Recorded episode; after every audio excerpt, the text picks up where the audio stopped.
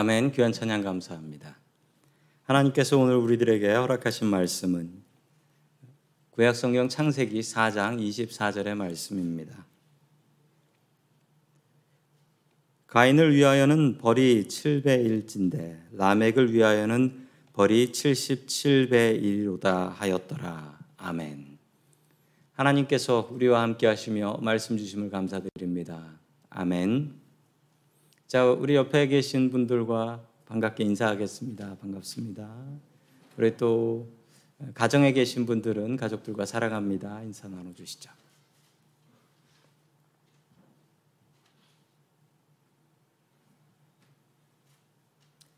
루마니아에서 있었던 일입니다. 21살 청년이 젊은 나이에 사고가 나서 죽게 되었습니다. 장례식을 해야 되는데 담당 신부님한테 가서 이제 성당을 다니는 분들이어가지고 신부님한테 부탁을 해야 되는데 그 신부님을 개인적으로 별로 좋아하지 않았던 거예요. 그래서 그 신부님 말고 담당 신부님 아닌 다른 신부님한테 가서 장례식을 좀 집례해 달라고 부탁을 했더니만 그 신부님은 담당 신부님한테 가십시오라고 다시 돌려 보냈답니다. 그런데 이게 이 사실을 이, 이 신부님이 알게 된 거예요. 예, 화가 난 거죠. 화가 나서 이 신부님은 어, 어떻게 나한테 부탁을 안 하고 다른 신부님한테 갈 수 있냐? 그래서 복수를 하고 싶어졌습니다. 이 슬픈 장례식장에서 신부님은 복수를 하기 위해서 준비를 했는데 어떻게 준비를 했냐면 설교를 자그마치 5시간짜리를 준비를 했어요. 장례식 그 서, 무덤가에 서, 서가지고 하관 예배를 하는데 서가지고 5시간 동안 설교를 들었는데 설교의 내용은 뭐 정치, 문화, 경제 그리고 뭐 시를 읽기도 했고 그러면서 다섯 시간 동안 그래도 뭐 자기 자식 장례식이기 때문에 도저히 뭐 나가지도 못하고 다섯 시간 동안 서서 그 벌을 받았습니다. 어, 유가족들은 성당에 이 신부님을 고발했고 성당에서는 이 신부님에게 한 달 동안 근신 처분을 내렸습니다. 한 달 동안 어, 빵하고 물만 먹으시오라는 벌을 내렸는데 이 신부님은 빵하고 물을 먹으면서 어, 통쾌했을까요? 복수했으니까. 우리는 복수를 생각하면서 삽니다. 우리는 복수를 생각하며 살아요. 그래서 그 영화를 보면요. 영화들의 대부분의 주제는 복수입니다. 한번 영화들 보십시오. 영화들 보면 대부분은 사랑 아니면 복수예요. 좋아하는 사람은 사랑이고 미워하는 사람한테 복수하는 얘기예요. 그 복수 통쾌하게 복수하면 할수록 사람들이 주머니에서 돈을 꺼내서 극장에 가서 도, 영화를 본단 말입니다. 혹시 복수하고 싶은 일 있으십니까? 우리 기독교인들은 용서하며 살아야 된다라고 합니다. 왜 우리는 늘 용서하며 살아야 될까요? 왜 우리는 늘 바보같이 당하는 것처럼 용서만 하고 살아야 될까요? 오늘 하나님의 말씀을 통하여 그 답을 찾아가길 원합니다. 첫 번째 하나님께서 우리들에게 주시는 말씀은 복수는 하나님의 것이다 라는 말씀입니다. 복수는 하나님의 것이다. 한국 영화 중에 복수는 나의 것이라는 영화도 있습니다. 통쾌한 복수 영화인데요. 인류 최초의 복수의 사람이 나옵니다. 복수를 했던 사람, 바로 라멕이라는 사람입니다. 우리 창세기를 보면 참 감사하고 재밌는 것은 첫 번째 사람들을 볼 수가 있어요. 그래서 그 문제들을 제대로 알 수 있게 합니다. 우리 창세기 4장 23절의 말씀을 같이 봅니다. 시작. 라멕이 자기 아내들에게 말하였다. 아다와 신라는 내 말을 들어라. 라멕의 아내들은 내가 말을 할 때 귀를 기울여라. 나에게 상처를 입힌 남자를 내가 죽였다. 나를 상하게 한 젊은 남자를 내가 죽였다.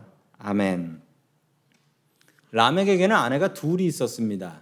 또 성경에 제일 처음 나오는 아내를 둘 데리고 살았던 남자죠.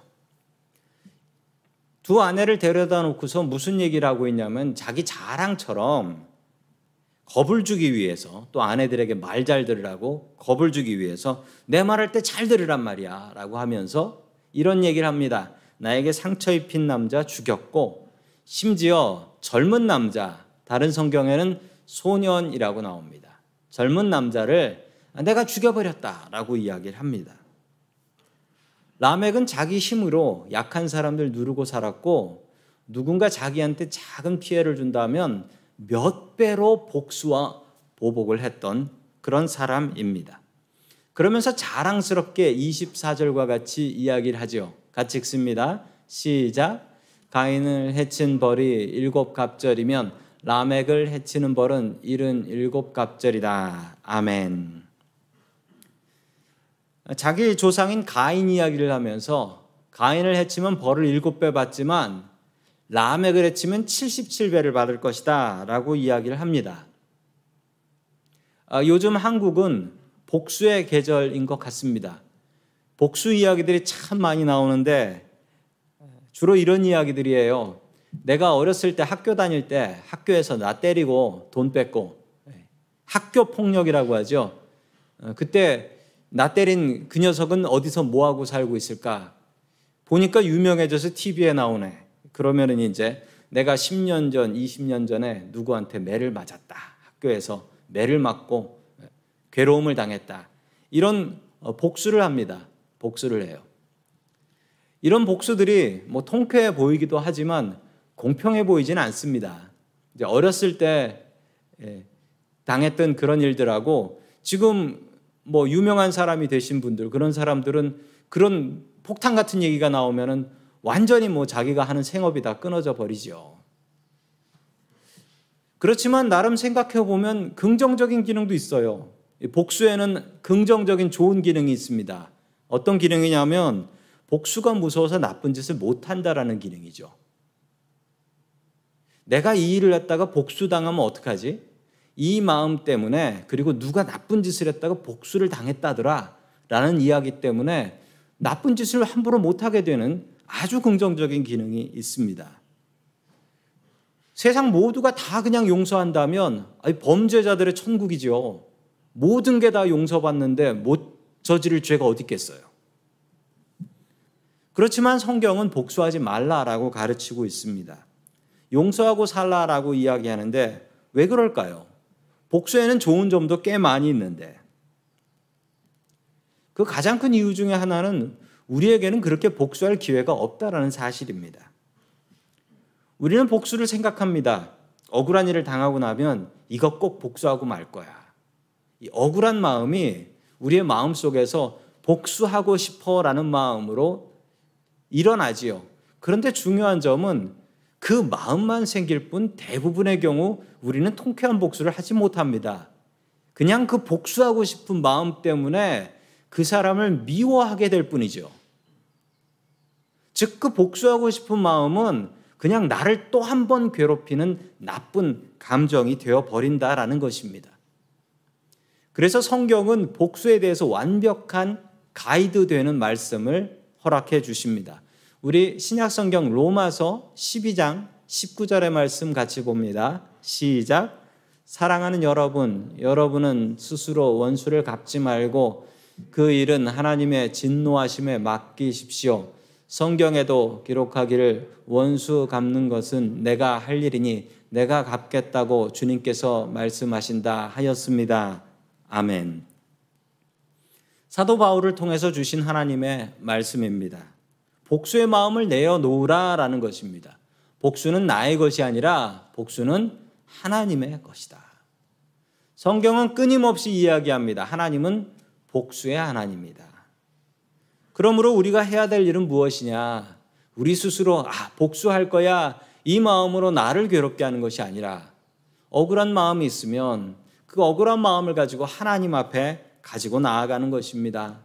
그리고 하나님께 나의 이 억울함을 아뢰는 것입니다. 그 다음에 누가 옳고 누가 틀렸고 누가 벌 받아야 될 건지는 하나님께서 정하실 일입니다. 하나님의 복수는 내 원수를 벌 주고 끝나는 것이 아니라 내 원수를 벌 줘서 바른 길 가게 하시는 하나님이십니다.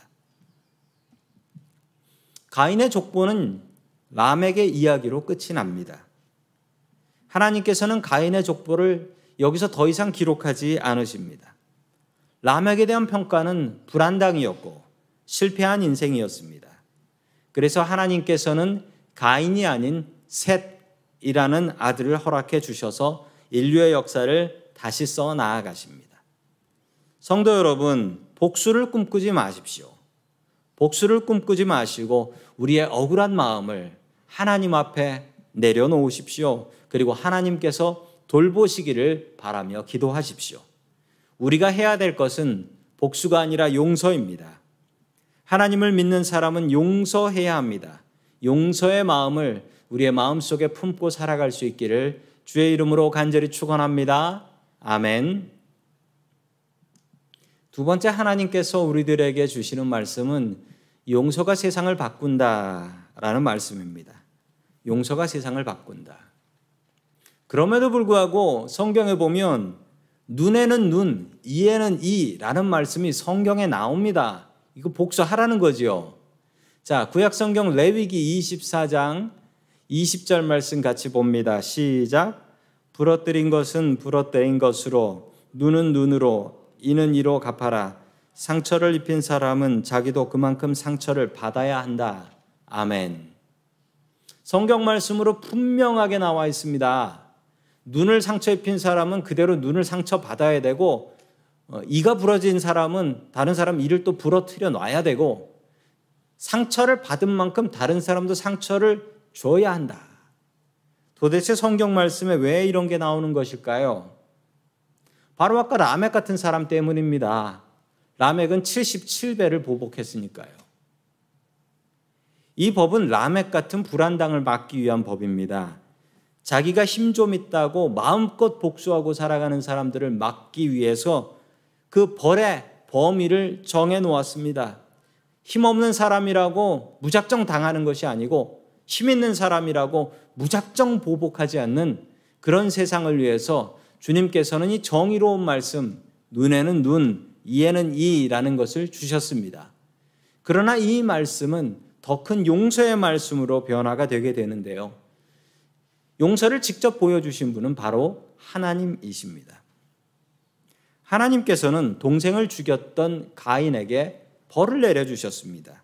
그 벌은 창세기 4장 12절에 나오는 벌입니다. 같이 읽습니다. 시작. 내가 밭을 갈아도 땅이 이제는 너에게 효력을 더 나타내지 않을 것이다. 너는 이 땅 위에서 쉬지도 못하고 떠돌아다니게 될 것이다. 아멘.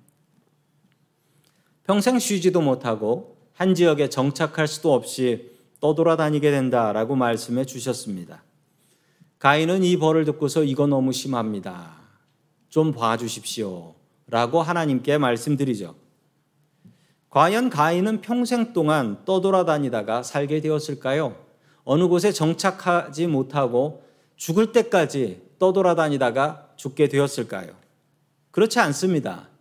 우리 16절 말씀 같이 봅니다. 시작. 가인은 주님 앞을 떠나서 에덴의 동쪽 노 땅에서 살았다. 아멘. 아니 분명히 하나님께서 너는 떠돌아다니다 죽을 것이다라고 말씀해 주셨는데 그 몇 절 가지도 않아서 하나님의 말씀에 가인이 어느 땅에서요? 놋 땅에서 정착해서 살았다라는 거예요. 하나님의 말씀이 틀렸네요. 왜 틀렸나요? 그런데 이게 틀린 게 아니에요. 우리 새번역 성경에 보면 미음이라고 해가지고 놋 땅 요걸 설명해 주는 말이 있는데 뭐라고 나옵니까? 미음이 떠돌아다님이라고 나옵니다. 이게 무슨 얘기냐면요. 하나님께서 벌을 주실 때 너는 떠돌아다닐 거야 라고 이야기를 하신 그 히브리 말은 누드입니다. 누드라는 말이에요.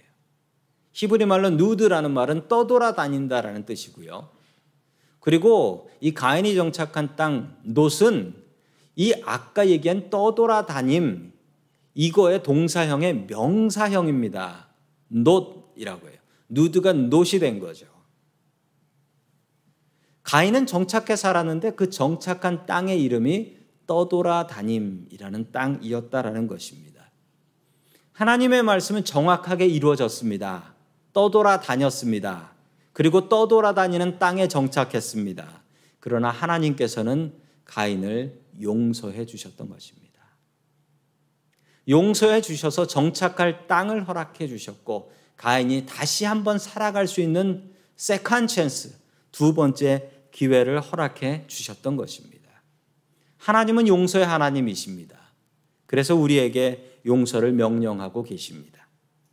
신약 성경의 말씀으로 넘어갑니다. 마태복음 18장 21절 같이 봅니다. 시작.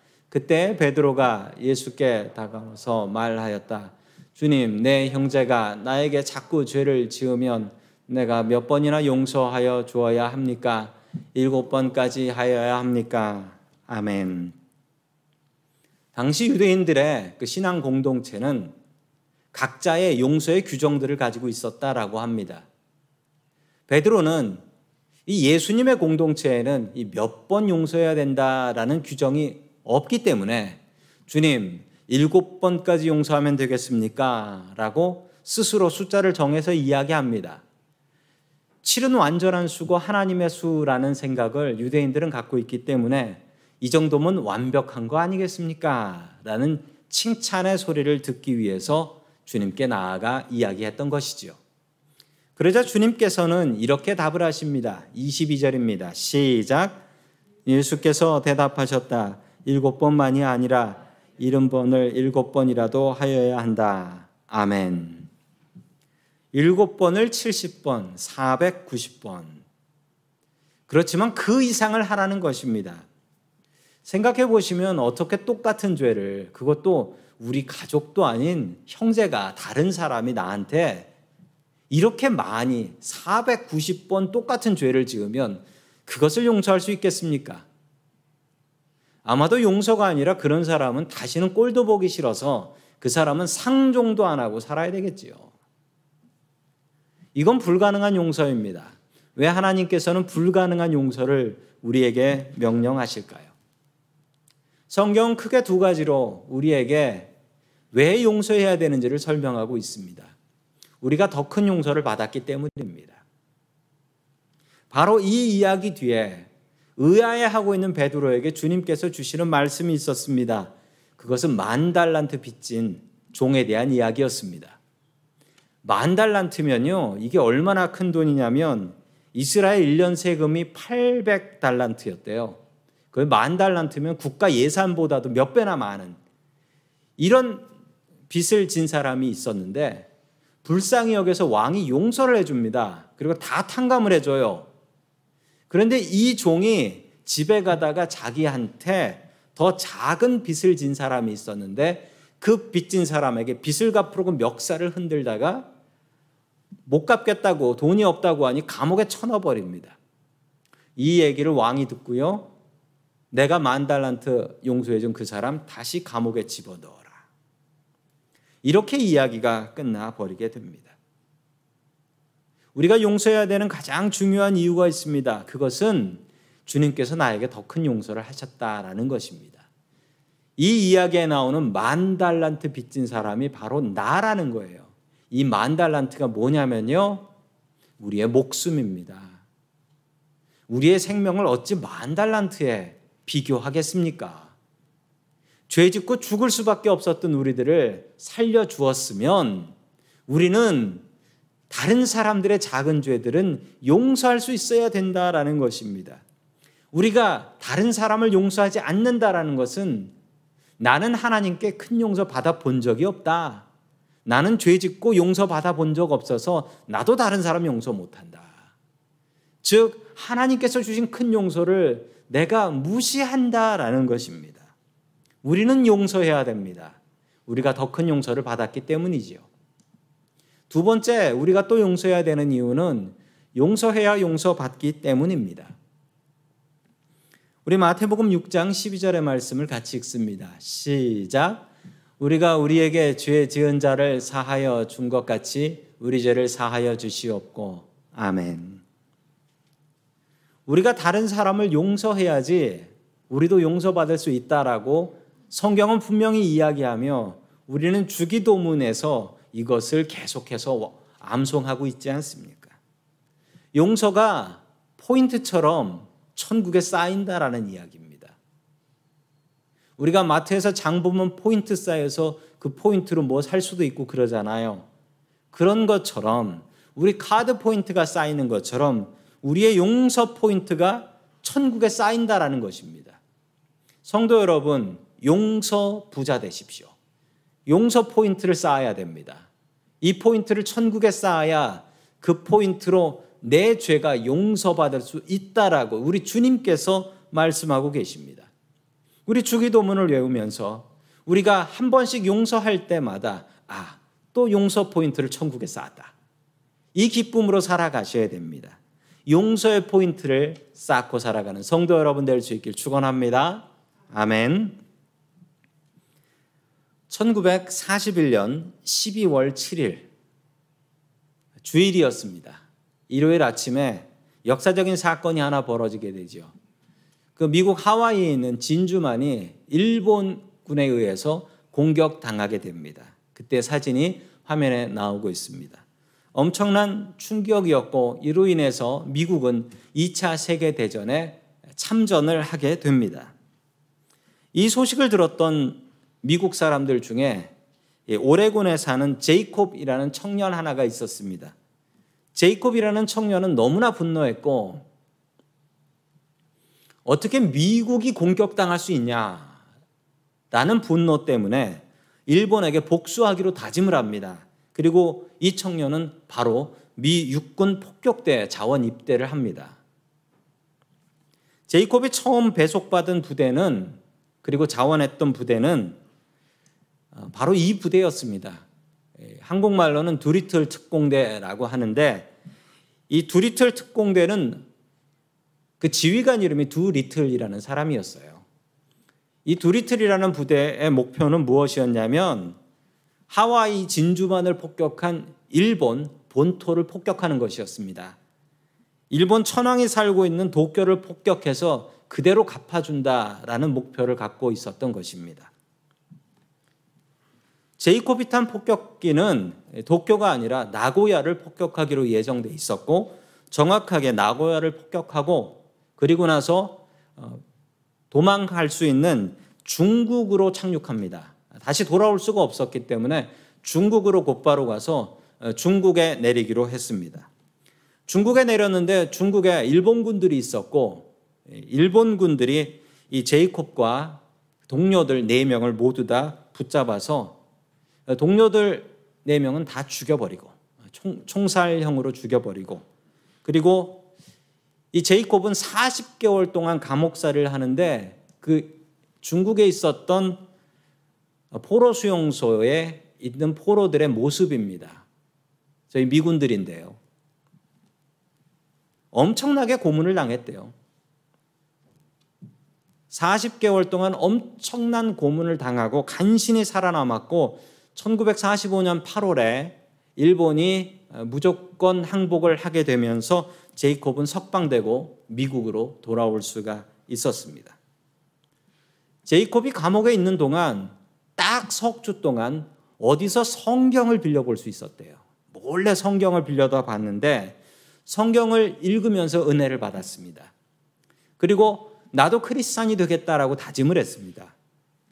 그리고 자신의 그 복수의 감정들이 얼마나 잘못되었던가 이것을 깨닫게 되고 주님의 죄 용서함을 믿게 되고 자신도 용서의 사람으로 살겠다라고 다짐을 합니다.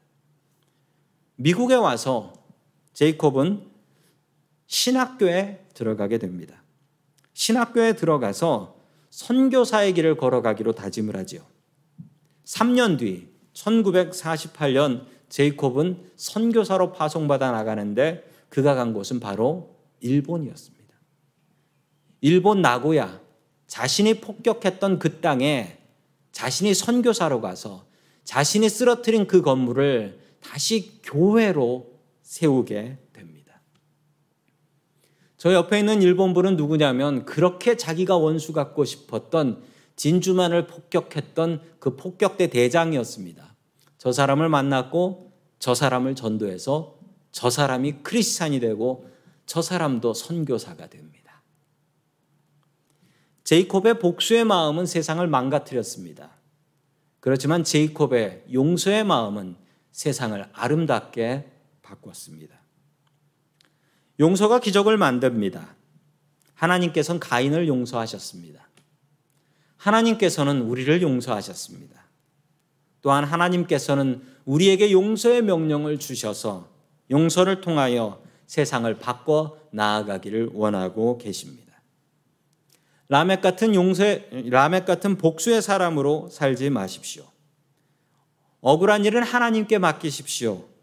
우리에게는 용서의 의무가 있습니다. 지금부터 열심히 용서하셔서 천국의 용서의 포인트를 많이 많이 쌓고 살아갈 수 있는 저와 성도 여러분들 될 수 있기를 주님의 이름으로 간절히 축원합니다. 아멘. 다 함께 기도하겠습니다. 우리를 용서하시는 고마우신 하나님 아버지, 죽을 죄 지은 죄인들을 용서하시고 주님의 자녀로 삼아 주시니 감사드립니다. 우리는 라멕 같아서 늘 억울함을 생각하고 복수를 생각하며 살아갑니다. 주님, 우리의 마음을 용서하여 주시옵소서. 억울한 마음을 주님께 아뢰을 수 있게 도와주옵시고 주님께서 정의를 이루어 주시옵소서. 주님 용서가 세상을 바꾸는 줄로 믿습니다. 주님께서 베풀어 주신 용서를 생각하며 지금부터 용서의 포인트를 쌓고 살 수 있게 하여 주옵소서. 우리에게 용서를 명령하여 주시는 예수님의 이름으로 기도드립니다. 아멘.